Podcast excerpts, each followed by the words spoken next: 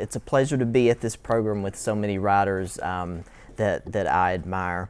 Um, this morning, I want to talk about um, one of my favorite topics in creative nonfiction, um, and it's speculation and the necessity of speculation. And I began, I was talking, um, where is Cynthia at? Uh, we were chatting last night at dinner um, about having our roots in, in journalism, in traditional journalism. And so that's really, I mean, I wrote as a child and wrote creatively, but uh, at, at university and just after, after graduating, I worked as a journalist. And so in journalism, um, there are all these ob- rules of objectivity that you have to follow. So uh, we were chatting about how the first time you speculate on the page with this background, it's like you've committed this grave mortal sin and you're in danger of hellfire. Um, but uh, the, um, the sinning is lovely.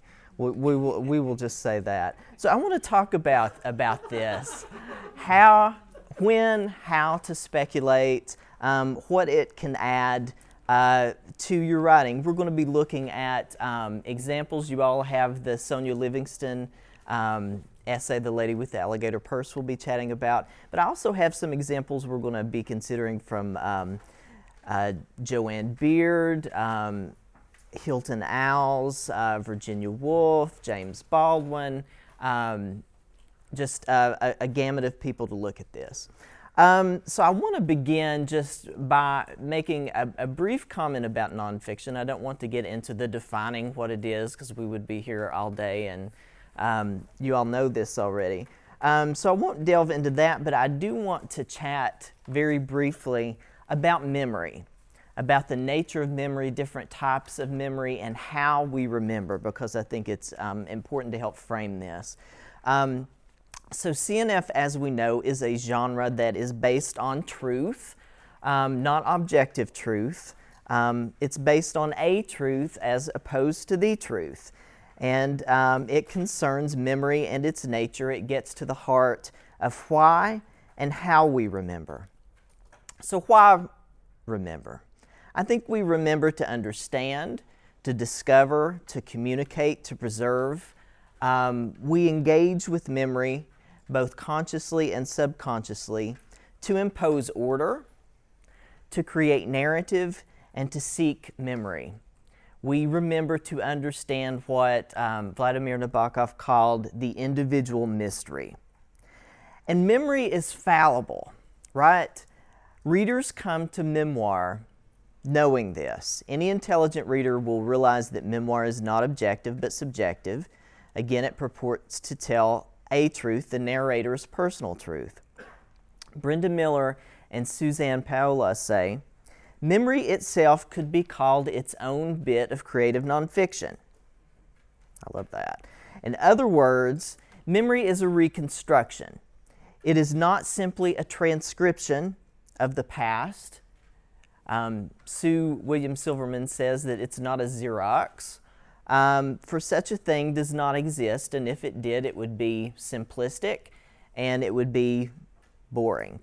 Um, memory is associative. It has this nonlinear zigzag nature. There are going to be omissions, gaps, things we don't know, or things that we can't have known.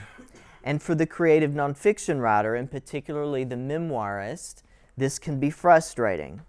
Many feel as if they have to make this great, um, gut wrenching binary decision. We have to either attempt to write exactly as it was, and in doing so, create uh, what will inevitably be a thin, one dimensional scene, sticking solely to what is remembered or recorded, or even worse, to not write it at all um, to give up. And so I think we've all been there um, to some degree. That scene from childhood that you can recall with a few recall with a few specific details and maybe a bit of action, but there's nothing else, and you think, "Oh, I can't write this then." Um, the date and age of your grandmother when she finally divorced your grandfather, you may know that, but only the fragments of what motivated her um, to take action. And so you restrict yourself to say, well, that's all I can write. We've all felt fr- frustrated and stymied at the desk. We may cry, I don't know what actually happened and why it happened, and throw our hands in the air. We don't have to have to do that. There is um, another avenue. I love this quote from Charles Baxter. What we talk about when we talk about memory is often what we have forgotten or what has been lost. I'll say that again. What we talk about when we talk about memory is often what we have forgotten or what has been lost. The passion and torment and significance seem to lie in that direction. The passion and torment and significance seem to lie in that direction. In other words, in the direction of what we have forgotten, what we can't know. Baxter's right. What has been lost, both to memory and time, seem to tantalize the memoirist and, uh, and readers. We also write to reclaim a past. And in dealing with the past and the people and the stories in it, there are going to be roadblocks of what you can't know. So, back to that third option of uh, you have the first of the thin scene, the one dimensional scene, the second, giving up. No, no, no. And the third, um, which is what I want to talk about, this other option. A path that, if you follow it, can lead.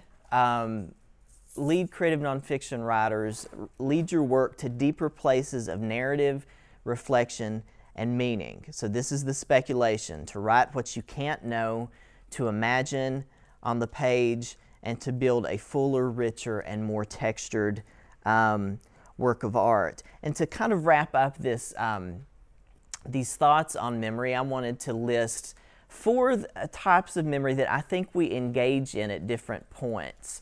Um, in our writing. Sometimes right alongside of each other, but sometimes just one. The first is the individual and personal memory. Of course, this is uh, memoir at its heart.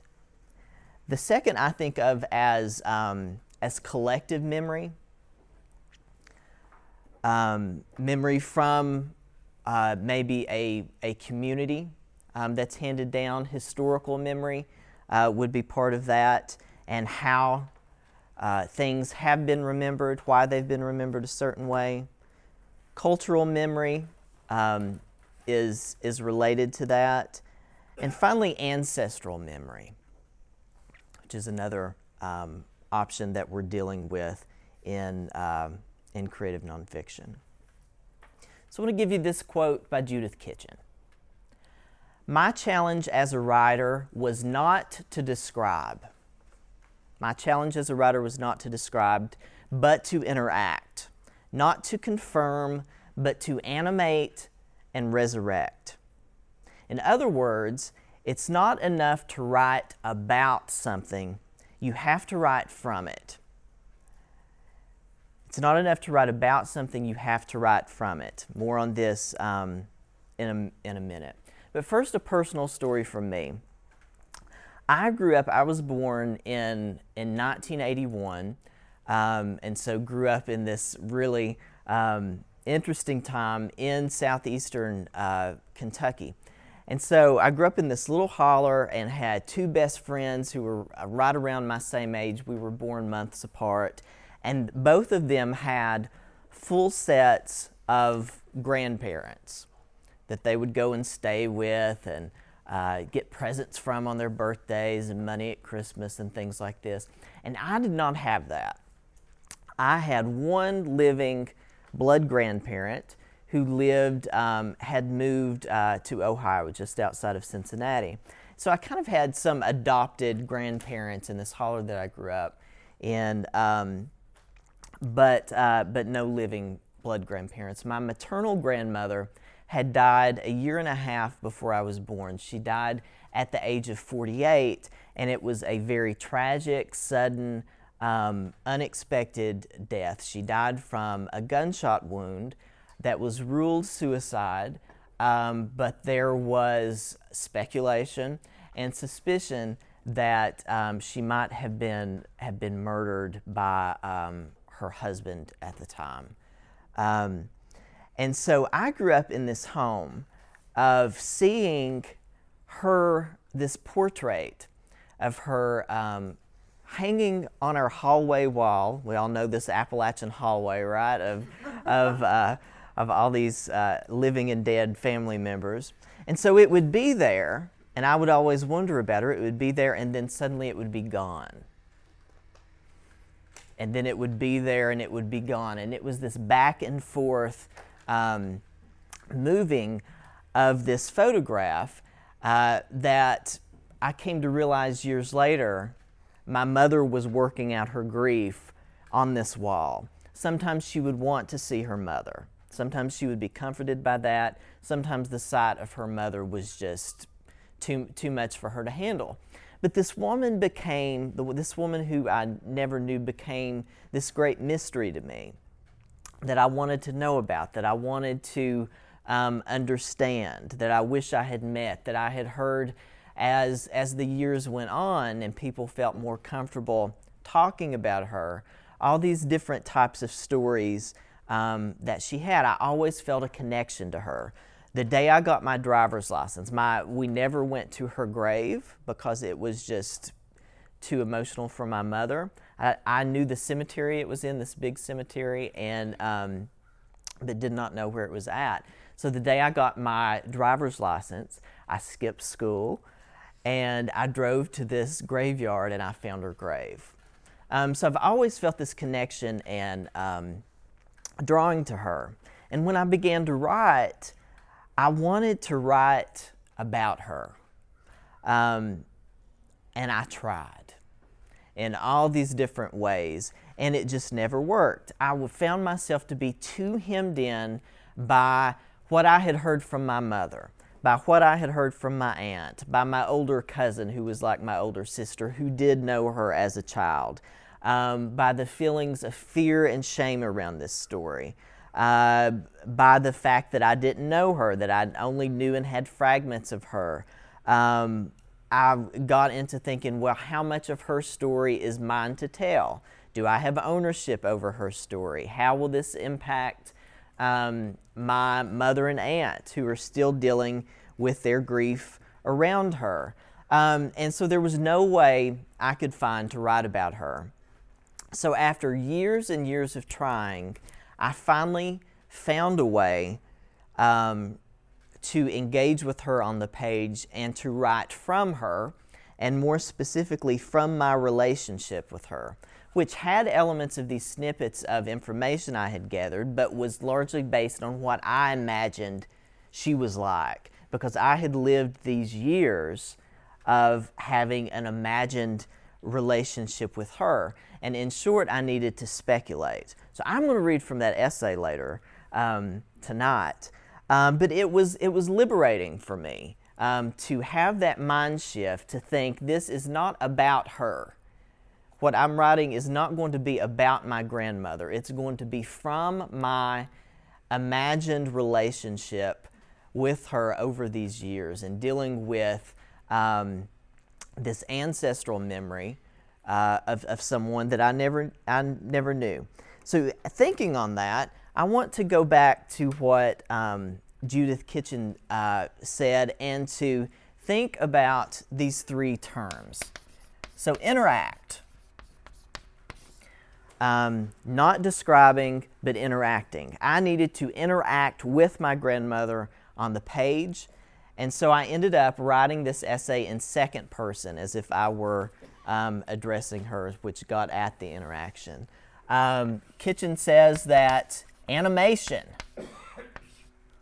is what we must engage in uh, as a writer. So I needed to give her, this word to me speaks of color, right? That's the first thing that I go to. I needed to give her color.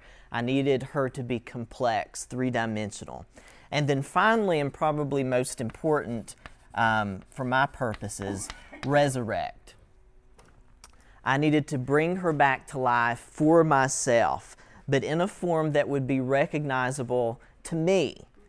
So, my grandmother, not the mother or grandmother um, that my mother, aunt, or cousin knew. This would be my version of the woman that I never knew. So interact, animate, resurrect. Um, I would argue that these are, for me at least, three governing principles of writing creative nonfiction. And I think all will require speculation and imagination on the page. But wait. So, speculation, this dirty word. Um, and all these debates in creative nonfiction about how far can you go and these different camps. Aren't you encouraging me to lie? Isn't writing what you can't know fiction? Isn't this unethical? What about reliability? So, what I would say, speculation is not a factual claim. It's conjecture, it's a theory based on observation, research, and instinct. And instinct is important because to me, this comes after uh, researching your subject or topic, getting to know it, not just um, shooting off at the hip, immersing yourself. Speculation is at its core an educated guess. So when you write about something, you're giving the reader basic information the who, what, when, where, why. Going back to journalism, the five W's. Um, you have to provide some of this information in CNF, but it's not enough because this is not, again, traditional journalism, not objective. It's subjective, and so you, we have to take the reader inside the experience and go deeper and allow the reader to inhabit it. Again, you have this goes back to the juxtaposition of writing from something. So, speculation is a vehicle for this.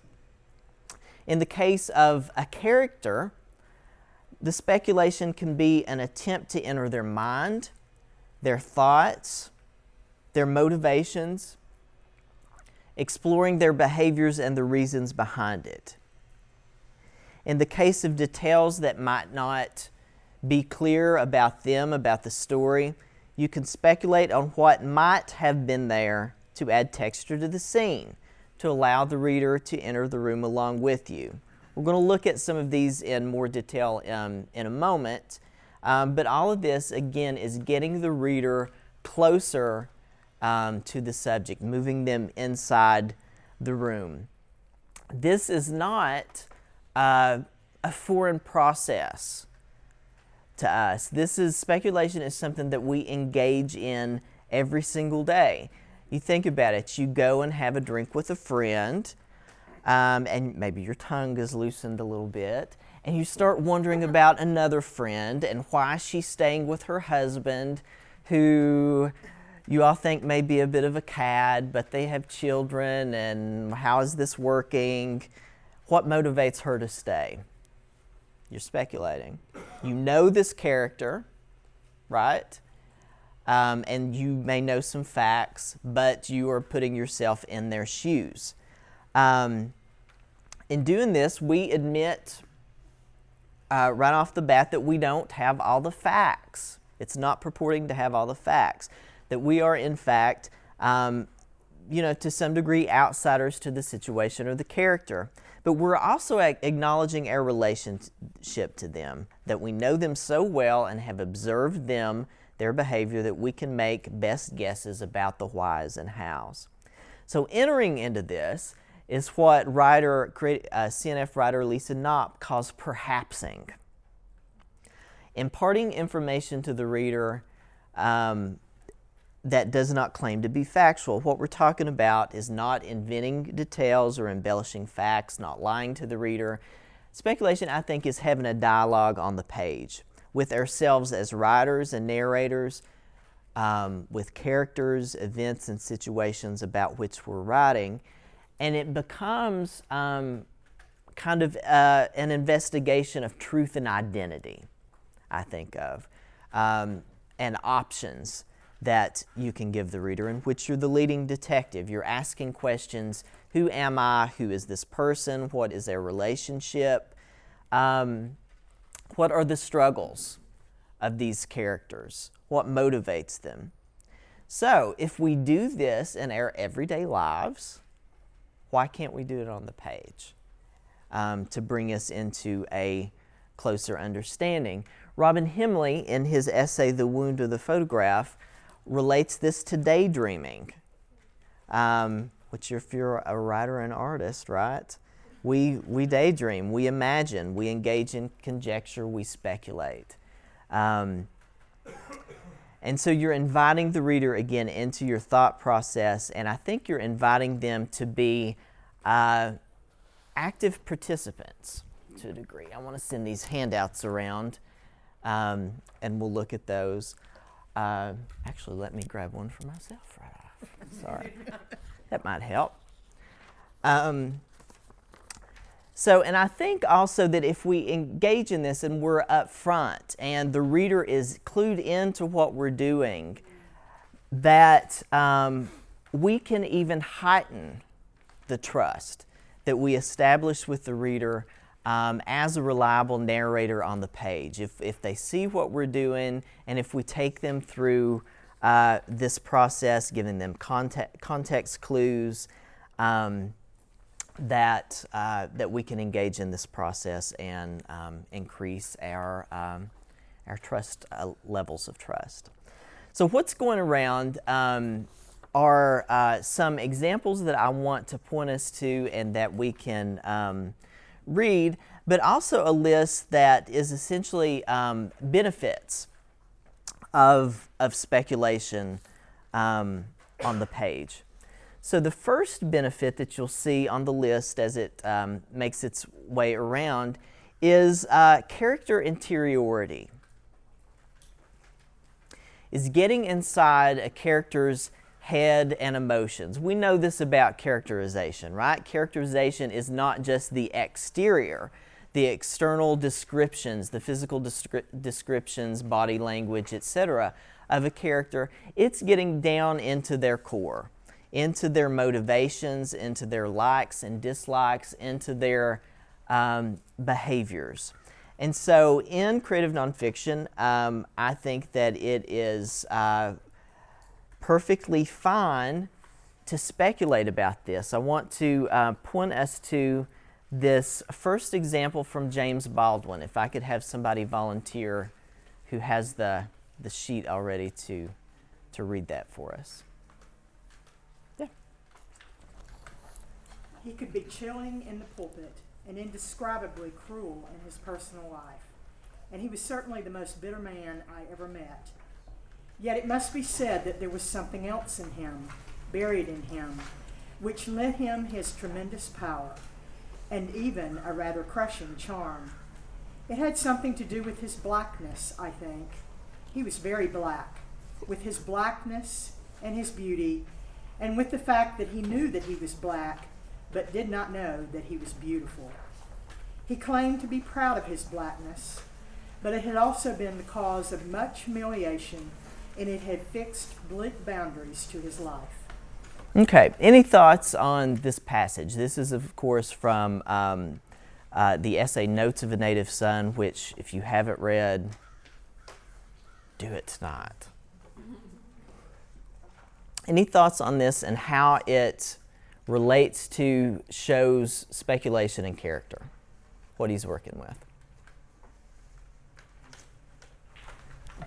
Well, I think that I think that he's interacting with his father that he's writing about in the sense that you know he's giving the you know specific example of he was the most bitter man that I ever met.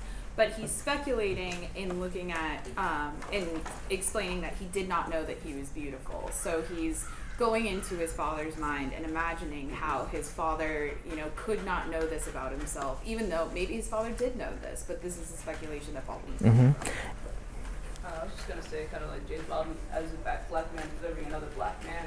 It's kind of like your experience. It's like understanding yourself as you experience this other man's blackness, and so it's kind of like bringing that together too. That intimacy with his father, and then the intimacy with his own blackness um, there creates that kind of interaction and speculation as he gets into his father's own bitterness as a contrast with his black pride. Yeah, yeah, I think that's exactly right. This passage to me is at that core of, a, of an intersection of, of two characters. In this passage, it's not just James Baldwin's father that's being described and written about. This is being filtered through Baldwin's experience as, um, as a black man and, and walking um, in those shoes and knowing what that's about. Where is the operative word for the speculation in this passage or words? I think, right? So that's an example to me of when you're when you're writing this out on the page and, and you're cluing your reader into uh, this process of what you're doing, I think, you know, he's not purporting this to be the truth about his father because he can't know this. Um, even as close as, um, and their relationship was fractured, but as close as um, a, a son and father relationship is, he still can't know this. So the operative, uh, yes, the operative words in this passage, I think, that clues us into the speculation. So, number two, another benefit. Speculation can add texture and richness to a scene. In other words, it can flesh out a scene, and I think this is especially helpful in what I mentioned earlier these uh, memories from childhood, for example, that are fuzzy and that which we know um, might have been a formative experience or that there is a kernel of truth in uh, that laid a foundation for our lives that we feel compelled to write about, but we can't remember exactly what happens. We're tantalized by that individual mystery that Nabokov to- talks about. Um, and uh, we are riding in the direction of what has been forgotten to go back um, to, Baxter, to Baxter. So let's look at Virginia Woolf from her um, unfinished essay uh, memoir, A Sketch of the Past. Anybody care to read that? Larry? The first memory. This was of red and purple flowers on a black ground my mother's dress. And she was sitting either in a train or in an omnibus, and I was on her lap. I therefore saw the flowers she was wearing very close, and can still see purple and red and blue, I think, against the black. They must have been anemones, I suppose. Perhaps we were going to St. Ives. More probably, for from the light, it must have been the evening. We were coming back to London but it is more conveniently convenient artistically to suppose that we are going to St. Ives, for that will lead to my other memory, which also seems to be my first memory, and in fact it is the most important of all my memories. If life has a base that it stands upon, if it is a bowl that one fills and fills and fills, then my bowl without a doubt stands upon this memory. It is of lying half asleep, half awake, in bed in the nursery at St. Ives. So for me, um, you know, this is one of these passages that makes me just want to pack my bags and go back to Kentucky um, and just quit this altogether because she is just amazing. Um, but what's she doing here? How's she doing it? Anyone?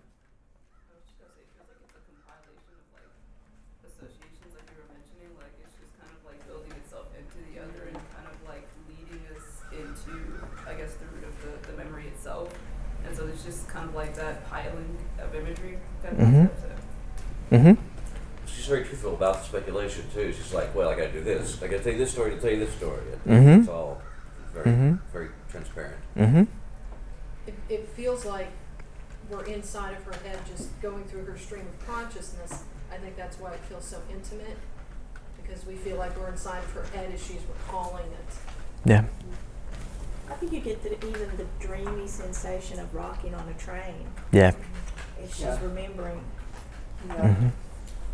Um, I, I like that the, that the power of the passage depends almost entirely on something that she's sure isn't true.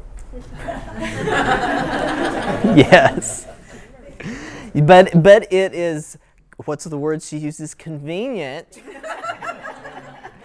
because she's writing in this one direction. She has in her mind, you know, the direction in which she wants to take the reader, and so she's like, well, here we go. One of the things I love too is the, how she modulates distance. Like you're sort of smushed into the dress with her as a child. And then she makes that if statement that's so large. Like if my life, if my life has a base. You know, she's making this huge Grand statement. spiritual claim about this memory that's you know. So it's, it's arresting in sort of two different ways. hmm It is, and so there's this grand statement, and then it goes. Then she's taken us back down into the nursery where this passage here ends. And what I didn't give you, if anybody knows this essay, is what comes next is the blinds in the nursery and the sounds of the waves. Um, and so it gets, again, very, very intimate. I was just gonna say, she's knitting, you were speaking of memory before, to me, it's just this image of a quilt, all these different fr- fractal panels, she's knitting them together. Yeah. Anybody else? Any thoughts? I think for me, this is a great example of how you're talking about speculation can heighten the, the trust that the reader Mm. has because the fact that she's so straight, she's so honest about, like, I'm pretty sure it was evening, but I Mhm. need it to not be, and therefore it's not. Uh, the fact that she's so honest about that draws me to her, whereas if she had made it morning when it was evening and I found that out later, that would have that would have broken me down with her. Yeah, and and even if you didn't f- find that out, I mean, you know, this is Virginia Woolf, so it's going to be gorgeous writing. But t- to me, yes, how she has done this on the page makes it ev- adds to that intimacy of it. Um, absolutely. Somebody else has thought? Yeah. also feel like uh, what she's doing here is she's in some ways that the patterns in which things occur in real life can be essentially meaningless, but you can still connect these Yeah. memories to attempt to try to make sense out of a lot of disparate pieces Mhm. that have uh, connecting threads, even if they don't connect chronologically. hmm Yes, memory is a construction. We've talked about it, and so this is walking us through how she has constructed um, meaning for her life. I think. Did you, Devin? Did you? Okay. You're yeah. You're shiv- you're like me. Since You're, you did, um, in terms of the distance, she does do something about the nature of life itself, which is even beyond her own personal life. But this bowl, filling and filling, which is a vast metaphysical statement. Yeah. So that gets in there as well. It does. It does. All right. We'll, we'll move on from from Miss Woolf, as, as hard as it may be. So, three, uh, speculation can uh, give us access to sensory details not remembered. So, some of these you'll see on this list and in these examples can bleed over. Um, but for this one, I want us to look at Jo Ann Beard's um, essay, uh, Werner. Anybody want to care to read that? It was like being on drugs, the whole world surrounding him like a tidal pool, everything taking on equal significance and richness. The color of the skin on his hands, the eddies of the reflected light, the amplified sounds of sirens. Please, he thought, if we can just hang on, the fire department will break in and save us. The two began to struggle desperately. That's the cat. Werner glanced backward, and the bedpost, a foot and a half away, he was gone. The smoke looked oily, looked like oily jello, granular particles swirling all around him. There was no oxygen between the particles now, no way to negotiate anything out of it. The opposite in face, if equals li- if air equals life, then non-air equals death. But this was a step beyond. It was non-air with poison.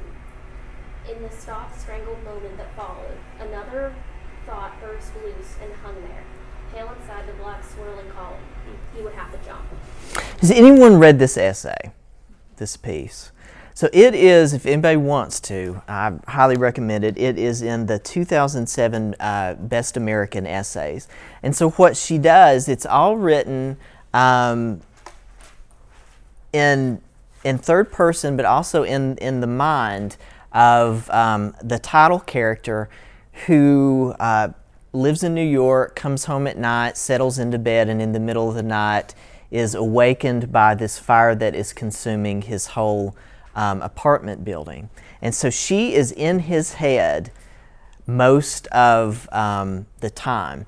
So, what we know is that she interviewed him, but when you read this essay, you read it and you're like, this is not something he would have said in an interview. He would not have been this detailed. Yeah, he might have said this, but not that. So, this piece, in other words, um, th- this excerpt, I think, is one of the examples of how she goes into his head and extrapolates and speculates on what she has encountered with him um, in the interview. Um, anybody see something like that in this piece where that might have been departure, where it might be speculation? You sense. I think maybe when she's um, describing the smoke and what it looked like, I don't know that someone may have gone into that detail, just that it was thick and choking maybe mm-hmm. in an interview. And then it would be her responsibility to, to describe that and really make the reader live in it. I think maybe we can get the, the particular details of speculation from that. Mm-hmm. I'm uh, kind of reminded of a quote from uh, Sallust, uh, the Roman historian, uh, who said that it is harder to write history um, than to make it because in making history you simply have to perform the actions that will be remembered, but in writing history not only do you have to recount them, but you have to present them in such a way to do justice to the deed. Mm-hmm. Absolutely. Yeah. She gets, you know, very specific in this piece about him looking at the bedpost. Maybe he has said this in his interview, but that's a detail where I'm like, so you looked at the bedpost rather than, I don't know. There's something, something there that she has gone um, gone farther. So anyway, s- sensory details that may not necessarily be remembered. Um, action. Uh, let's look at the Maxine Hong Kingston piece. Um, and this is taken from um, Lisa Knopp uses this when I talked about her perhapsing. She uses this as an example. Anybody care to read that, Becky? Perhaps she had encountered him in the fields or on the mountain where the daughters in law collected fuel. Or perhaps he first noticed her in the marketplace.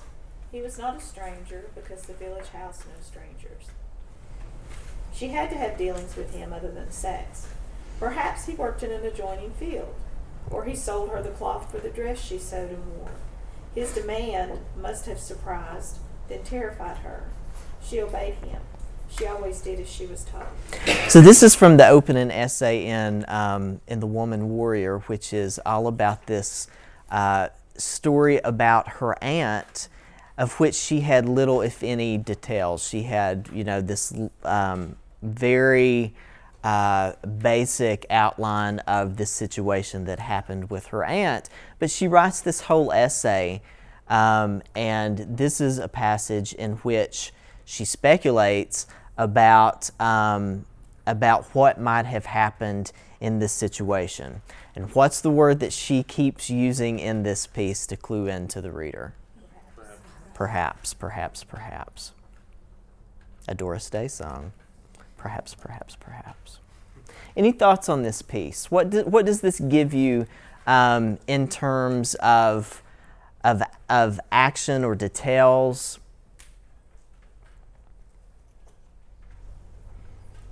Or anything else we haven't got to on the list? Well, I haven't read this essay, so I noticed that there's nothing in here that's not speculation. I, I don't know anything that she's presenting as hard fact, other than I can I can surmise that there was sex since Mhm. we're speculating as to something other than sex, but even that's sort of off the page. Mm-hmm. Yeah.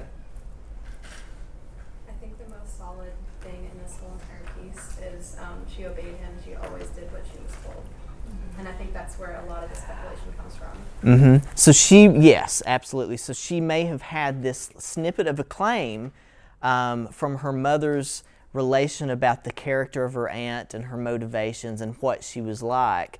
And so from that snippet of information, she has gone into the bowels of, of this story to flesh it out and to get in there. Perhaps maybe it was this, maybe it was that, and given us, given the reader options, I think, to get into um, what what caused this uh, this relationship. Um, number five, suspense. Speculation can help build um, suspense. If we uh, look back, I don't have a specific one uh, for this, but I want to point us back to uh, the Jo Ann Beard um, excerpt, and that whole essay is just an exercise in suspense building in CNF on the page. It propels you forward, it keeps you going, and she is so close um, and in his head about these details that some of which he has undoubtedly mentioned in interviews, and some of which she has seen him as a character um, and gotten inside his head, that she has used those to build um, the suspense. Um, complexity. Speculation can, uh, can add complexity to a piece. We, I want to point you back in, in this uh, example to, uh, to Notes of a Native Son, to the Baldwin excerpt. That whole essay, for, for everyone who knows it, is such a rich, complex essay. I teach that in every CNF class. Um, and there's always, I've read this, you know, dozens of times, and there's always something new um, that I discover. And it's because uh, he doesn't, you know, just say, well, my father was an asshole, right? And write from revenge and talk about how, you know, he tried to make me be uh, a child preacher. He didn't want me to, um, to be tutored by, uh, by a white teacher. Uh, he didn't allow me access to this. Um, no, he gives us, he engages with that, but it is uh, in a very complex way. He has the distance necessary to write this, um, and he's investigating uh, and speculating on, on why it was so. Um, another benefit speculation can be a way around dealing with an imperfect and incomplete memory. We've talked about this with um, Virginia Woolf. Uh, number eight, it can be an alternate way of providing historical context for notable figures and family members alike. It can aid, in other words, in reconstructing, or to go back to Judith Kitchen, resurrecting these lives. So let's look at um, Hilton Als, the excerpt from his essay Michael, uh, which is about Michael Jackson. Anybody care to read that for us? Yeah. After Ben, the metaphors Michael Jackson used to express his difference from his family became ever more elaborate and haunting. There was his brilliant turn as an especially insecure, effete, and at times masochistic scarecrow in Sidney Lumet's 1978 film version of the Broadway hit The Wiz. There was his appropriation of Garland's later style, the sparkly black Judy in concert jacket, during the 1984 Victory Tour, his last performances with his brothers, whose costuming made them look like intergalactic superheroes. And there was there were the songs he wrote for women, early idols like Diana Ross or his older sister Rebbie, songs that expressed what he could never say about his own desire. She said she wants a guy to keep her satisfied, but that's all right for her, but it ain't enough for me. Jackson wrote in the 1981 Diana Ross hit Muscles.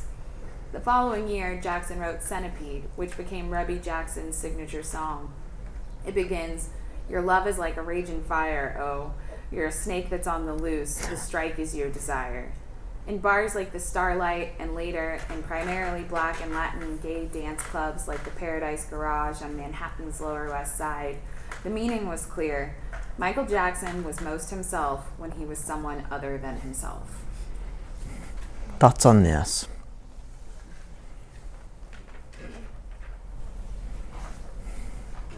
What does this give us? I kind of like use Michael Jackson as a segue to discuss like something personal. I guess is kind of like what we're going for with the historical content, like mm-hmm. just building up into like, um, I don't know, kind of helps bridge, I guess, whatever is missing, or actually calls attention to it. Rather than Mhm. people like, oh, Michael Jackson, let's let's read into it. So I guess that's another, I guess, a, a way to build focus on a particular Mhm. topic this person wants to talk about. So, Mm-hmm. yeah. Absolutely building focus. Anybody else?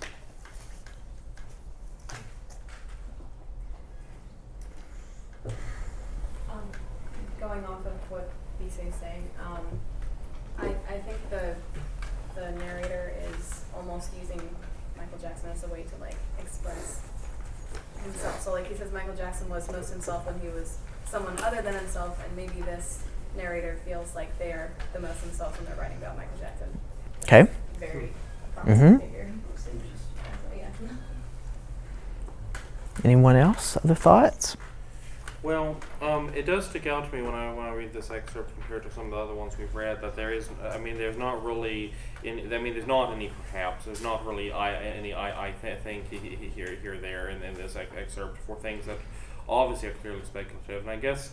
I just wonder how my uh, uh, part of me wonders if that does, if that ultimately does make a difference because some I, I- I'll admit and maybe it's not even this but I'll, I'll admit there are times when I have where it's someone being speculative and they're not sa- prefacing it by saying perhaps or I, I, think where I'm just like well that seems like a, like an like a, quite an assumption right right Mhm. right right there so I don't Mhm. know I, I do kind of wonder if that might make a difference just having that that willingness to admit that you could be that this is just the, you, you, this is just speculation Mhm. basically Yeah, there's no overt context clue um, in this piece, but I think it is uh, pretty clear what what um, he's doing. He's you know using snippets gathered from from Jackson's lyrics, and also what what is not on the page here is from this wide body of knowledge that he has about Jackson's life and behavior and perceptions and personal relationship, how he identifies um, with him, that he's all bringing to the table.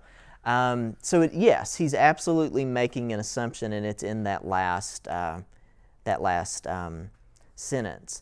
So that that leads us. It's a good segue to um, the ninth benefit that I've listed uh, to flesh out the historical record. There's some overlap between the two, but I want to differentiate this um, a bit and maybe not make it so um, you know singular person uh, focused. Um, so we're going to talk briefly about Sonja Livingston's "The Lady with the Alligator Purse" in a moment. Has anyone read her essay um, that was published uh, in in Brevity called "A Thousand Mary Doyles"? Because it is gorgeous. So just uh, a sidebar, I think she's one of the finest essayists working today, and I know she's she's been here. Um, but but her essay, "A Thousand Mary Doyles." Um, best I recall, does not have the context clue, but it's this brief essay in which she is conjuring and writing the experience of um, Irish women who, i- who immigrated um, here to the States and talking about this grand kind of um, collective e- experience um, of, of all these women. And so the whole essay is, um, is a speculation. It's based on research that she's obviously done about, about individuals, about the um, Irish immigrant experience. Uh, but um, it's, it's, it's a collective imagining um, and speculating rather than a singular one. So I would urge everybody to, um, to read that. Uh, number 10, linkages. Can, it can provide linkages or motivations for events and characters. Let's look at um, Karen McElmurray's excerpt from Surrendered Child. Anybody want to read that? I want to believe it was for the best. My mother growing up believing in the attenuated glory of God and food, how it could save us, redeem us. I tell myself I can see her, the girl, when she used to believe. Can see her listening to the radio, to Frank Sinatra and Pat Boone, to songs about promised love, love and its salvation. I believe that's what she thought about in church when the music rose. Just as I am without one plea, they sang, but that thy blood was shed for me. She did not yet know about a marriage night, her own blood being shed. She watched the choir, the open mouths praising glory. She was empty, waiting to be filled, and that sent her forward, down the long aisle, saved. She wanted that, wanted God and the man who would love her, both of them touching her secretly in the night. Impressions of this? Any responses?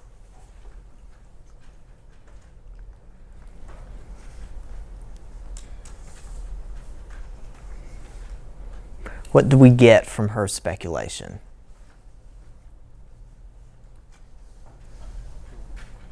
Information about the narrator, How so?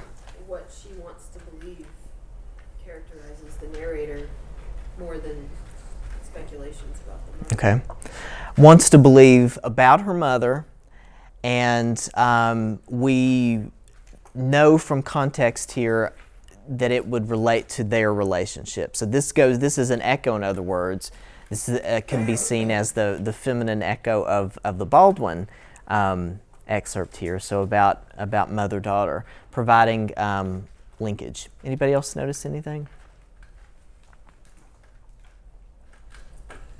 She's looking at her mother's naive belief that her marriage should be filled with the same love and light that she gets in church from her marriage.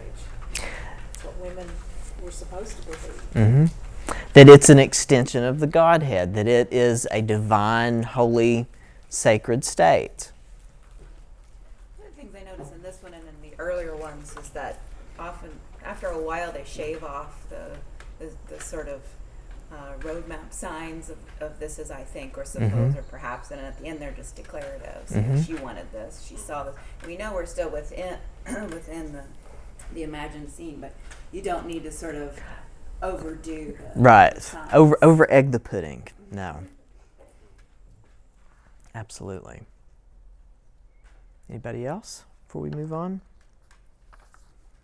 Okay, so 11, it can show speculation contrasts, such as changes in assumptions due to newly discovered evidence. Anyone care to read that last example from J.R. Ackerley's memoir? When I first projected this memoir some 30 years ago, when I was seeking information about my father's early life, I applied to Arthur Stockley, his partner and lifelong friend, then a man of 73. One of his letters to me contains the following sentence I suppose he, de Gallatin, cannot help his intensely jealous nature. There is no cause for him bringing an action against your father over the cell farm just because of the Louise incident. However, he lost the action and had to pay the costs, which made him quite frantic. The case, I afterwards discovered, is reported at some length in the, Times of July 21st, 1892. My father was the plaintiff, and must therefore have brought the action judgment, uh, judgment was given to the defendant, the Count. It is true he was the costs. It seems the only accuracy in Stockley's statement. Okay. So lots of information here. This, as an aside, this memoir is is is fascinating and is an exploration of uh, the narrator's relationship with his father. But after his father dies, he discovers this trail of secrets that get to the heart of his father's character. That his father had um, a whole other family that they didn't know about, and that his father was um, was bisexual, and so this was ri- this was uh, written in Edwardian England. Um, so anyway, it's a it's a fascinating book, but you see what he's doing here, right? He's juxtaposing. He's using um, the the earlier speculation um, that had gone on from a different character to lead the reader to show a contrast, to show um, a discovery. So, just the few others. Um, benefit of speculation can add layers of meaning.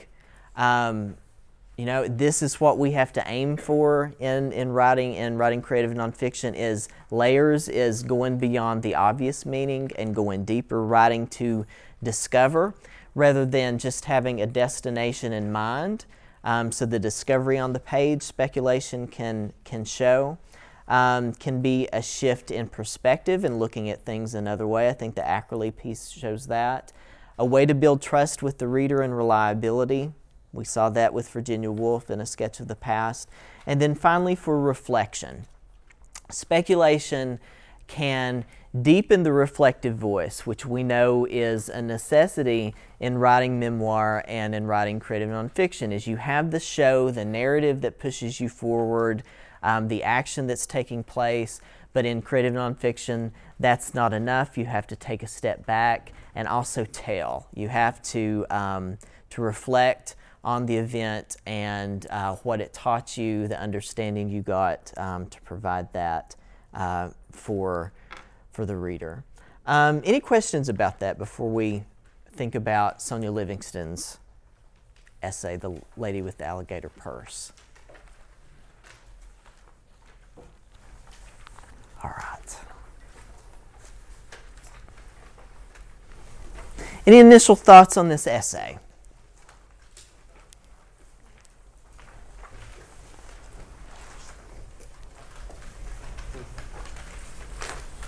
Yes. I think it says a lot about um, women's images, uh, especially about uh, Susan B's appearance. I, I don't know, I just really thought that was interesting. Mm-hmm. Yeah, the essay kind of hinges right on this on this construction of image, on um, not only why Susan B. Anthony's remembered, but how she's remembered, um, and and perhaps for why she is remembered that way. Yeah. The image of her striding down the street with that alligator purse. Mm-hmm. Stern. Very stern. Sour. It's almost like a paired portrait too, because it's also the narrator saying like I'm a pleasure lover, you know, it's Mhm. sort of, Yeah. um, and I wonder if you were too, you know, it's Mhm. a little play, um, and that back and forth. Yeah. Trying to see her as a mirror almost, but Yeah. Yeah, as a mirror, as a reflection, and lots of play in here. And going back to those four types of memory that I um, listed, you know, she is dealing with an individual um, memory that she has of Susan B. Anthony, but also with this collective and cultural memory that we have of, of this woman who was on this disastrous piece of currency that you know I grew up I was born 5 years after it was produced and you know my family had a, a whole little jar of them that you didn't know what to do with or they didn't want to do anything with. Yeah. I thought it was really cool how on page 18, towards the bottom, she's talking to the other woman who, you know, knows so much about Susan B. Anthony. She says, How do you know? How can you possibly know? And she's kind of setting us up for how we're going to be looking at her perspective Yeah. and how she's talking about Susan B. Mhm. I, I thought that was a really neat and technique. and what are the woman's words Um. Trust me, Miss Susan had herself some good times. Yes. Trust me. Trust me, right? This gets at that notion of the reliability of the narrator, but she's also, Livingston has also taken us on this journey, right? We know that. Um, that she knows about Susan B. Anthony, right? We know that she's researched her. It's obvious from reading this piece. And so this is an example of that instinctual speculation that I think that I think speculation has to come from is from study, is from observation. Um, and that it comes from it comes from the guts. It comes from living with someone, uh, friend, family, or cultural figure, um, that you, you know them well enough to say this is this is probably what happened, and trust me. Yes, that's what that's that's what she's doing. It's a claim. Anyone else? What kinds of speculations and where did you see it being used? So maybe thinking about our list.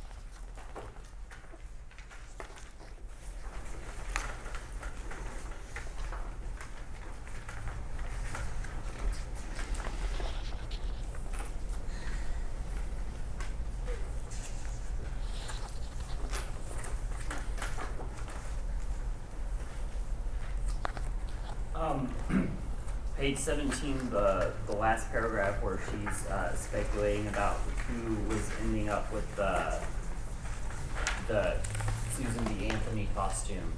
Uh, I feel like that speculation's uh, doing a couple of things. For one, it's uh, just giving us a little bit more context or detail, which is fine. But I also feel that it's meant to set up this uh, sort of aversion towards Susan B. Anthony, which is kind of later exacerbated, where she's talking about how uh, Dolly Madison reminded her of, of apple pie. So you're creating this sort of disparity here um, of a suffragette that's got this uh, apparent uh, appearance or aversion towards her character versus uh, Dolly Madison, who I most famously remember for uh, rescuing. She saved the White House. She said yes, absolutely. Yeah, poor Susan B. Anthony. Nobody wants to be her. She would be the last person picked for the basketball team, and Yeah, so so she's uh, she's obviously setting this up, this this stern image, and if you notice in this piece, there's a recurring word that's used, um, soft. So then it gets at these dual um, images of of female identity, this binary. Somewhere there's a memory of when I was reading about Seneca Falls years and years ago about the meetings and the rustle of silk that Mhm. you could hear in the room because these were women. Mm-hmm. Going with that soft. Oh yeah, that that's lovely? lovely. That's- That was the phrase. you know? That's lovely. I'll be thinking about that all day. That's lovely. Any other instances that you saw, that you noticed? The word perhaps peppers. Yes. everywhere in there, And I love that Mhm. because it's this immediate signal. It's perhaps, and I imagine, and I wonder, and Yeah.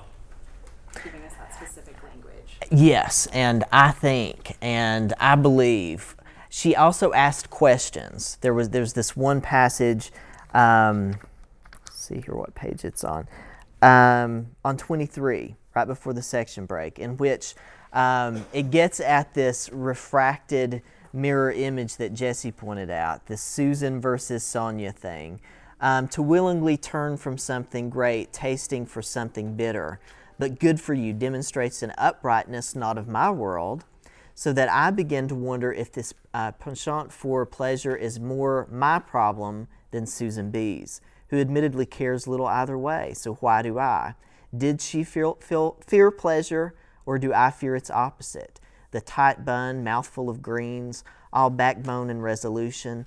What becomes of women without pink skin and soft smiles?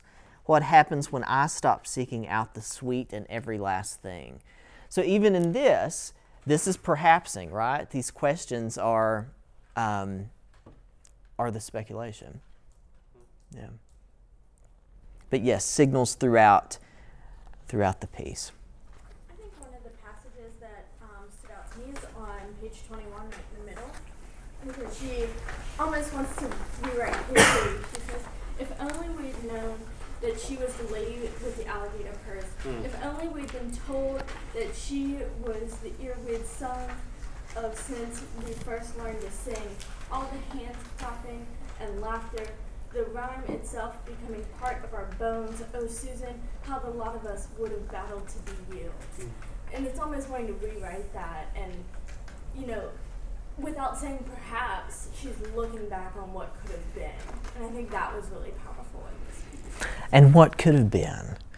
Susan B. Anthony wouldn't have been, you know, the last person picked, right? She would have been clamoring for her, for people would have been clamoring to be her, um, if this one piece of information and this broader, uh, better and deeper understanding of her would have been would have been known. Yeah, absolutely.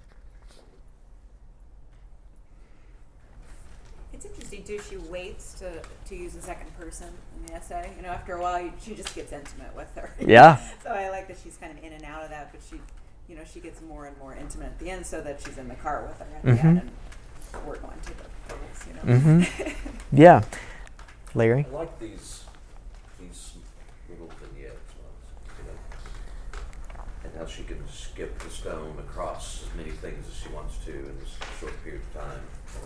Um, and I like the passage where she starts out. It's not a stretch to it's not a stretch to imagine that she Mhm. ate all her vegetables. Yeah. That's a segue into such a strict household where they were talking such such serious things at such an early age and refusing her dolls and toys. Yeah. Yeah, and again, this is going back to playing with her image, with with um, Susan B. Anthony's image, and also with uh, with the narrator. I love on twenty six, um, just before and after the section break, um, how she engages in speculation here. What would she think of the Hillary Nutcrackers, Susan B? Once she got over the shock of air travel and prepackaged peanuts, perhaps she'd sidle up to the bar, order a pint, and laugh over the Hillary Nutcrackers as I could not. But no. I don't suppose Susan would make use of the airport bar. She worked for Temperance after all. And it goes on and on and on. So I love how she's using the speculative here, but then she's circling back around and refuting it. And so it's going back to um, this play of myth versus fact, of projected image, um, of, of, of her hopes.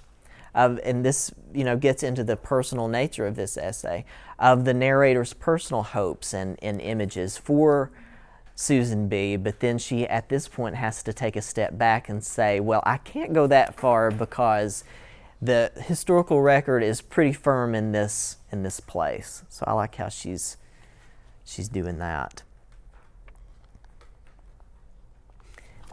Um, I also really like um, the piece at the very bottom of this page on 26, um, where they said, said that they made themselves into beautiful nags because it's talking a lot about and like they mentioned, it's mentioned that she's very plain.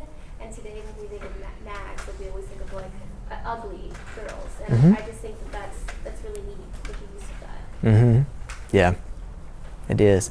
How does speculation add to the layers of this piece? Another way to think of it is what would this piece be without the speculative? About four or five pages shorter. It would be a kind of a transcript, basically a historical transcript. And this, this, this makes her almost come to life in a 3D kind of Mhm. like, you know, I had to, do- I, I- at the end, I stopped and I thought, damn, how nice it would be to go on a drive with Susan B. The things we could talk about. Yeah. I um, I taught this essay uh, just after the election, and so it was an interesting discussion um, around the campaign and around uh, the image of women and our first uh, female nominee, um, who's mentioned in this in this piece. But you know, my, st- my students just latched onto the whole binary there of the stern and soft and um, not much in between, and then the voting. And so, yeah, and they were putting themselves in the car on the way to the polls. It was what they were thinking um, in November. But all right, moving on from sadness and, and, and despair. I was in. I'm still in the middle of um, of a new book, and I was go, oh going so headstrong into the fall, and then um, I could not write for three months. So, um, how to speculate? Let's. Uh, I'll uh, give give um, a couple of tips of of how to do this, which we've mostly talked about, and then leave you with an exercise. Um, so, one to restate base your speculation on research and instinct. Don't make it up out of whole cloth or based on a far fetched notion or shooting from the hip. Spend time, if it's with a character or an event, spend time reading, listening um, about that, and getting to know the people. Remember your bond of trust with the reader. Um, one option, which we've talked about, is make readers a participant in the process using these signal words and phrases, which we've covered. Perhaps, maybe, suppose, imagine, I wonder, what if, apparently. Um, I, when, when you use a phrase like I think, to me that implies an invitation. It implies um, a question, an invitational question, don't you, right? It, it draws the reader in. So that's one strategy. Um, three, be aware that speculation can actually enhance your reliability by making it clear to the reader what you're doing. She's more likely to trust your judgment and abilities. Four, sometimes the signal phrases are unnecessary because it's implied. Um, the Hilton Als piece that we talked about, um, again, Sonja Livingston's essay, A Thousand Mary Doyles. It's in that piece, it's ob- very obvious out the, at the outset that she is speculating on this communal nature of these, these thousands of, of Irish women. So the reader is in on what she's doing from the beginning. Um, five, use only as necessary. Um, consider if it's helping you to, in the words of Judith Kitchen, interact, animate, and, um, and resurrect. So we don't have um, enough time for uh, the exercise, but I want to give it um, to to you all um, to to do on your own if you like.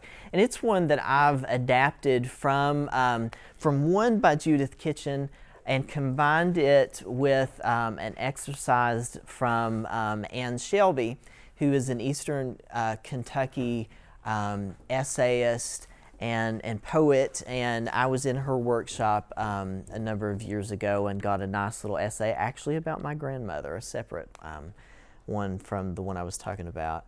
Um, so it is recall a family photograph that you hold dear, one that's become iconic to you. So we all have these, right? So an iconic uh, photo. It's one that you've committed to memory, one that you don't have to look at, that you know so well um, that you can just, it's, you don't have to have it in front of you. So spend a few minutes describing this photo, um, talking about the clothing, the people, their expressions, maybe the quality of the photo, the tones, the colors, if, if it is in color, the shadows. Um, and then when you hit the wall, when you um, no longer have maybe a story or a memory, memory to rely on or to relate it to, enter the speculative. Enter the precise moment of the photograph. Imagine its context. Conjure the mood. What was happening just before the shutter clicked? What occurred just after? What might the characters have been dealing with that morning or during that specific season in their lives? You've described maybe the, their expression, so now talk about what lies behind them, what lies behind their eyes. So, in other, in other words, write what you can't know, the speculation and the truth. Any questions? So, should, so it sounds like there should be a photo that we weren't there for. Yeah, one that you weren't there for, or that maybe I think it works best if you're not there for it, or one that maybe you were but you can't remember the details. Maybe it's from childhood. Yeah. Any questions? All right, thank you.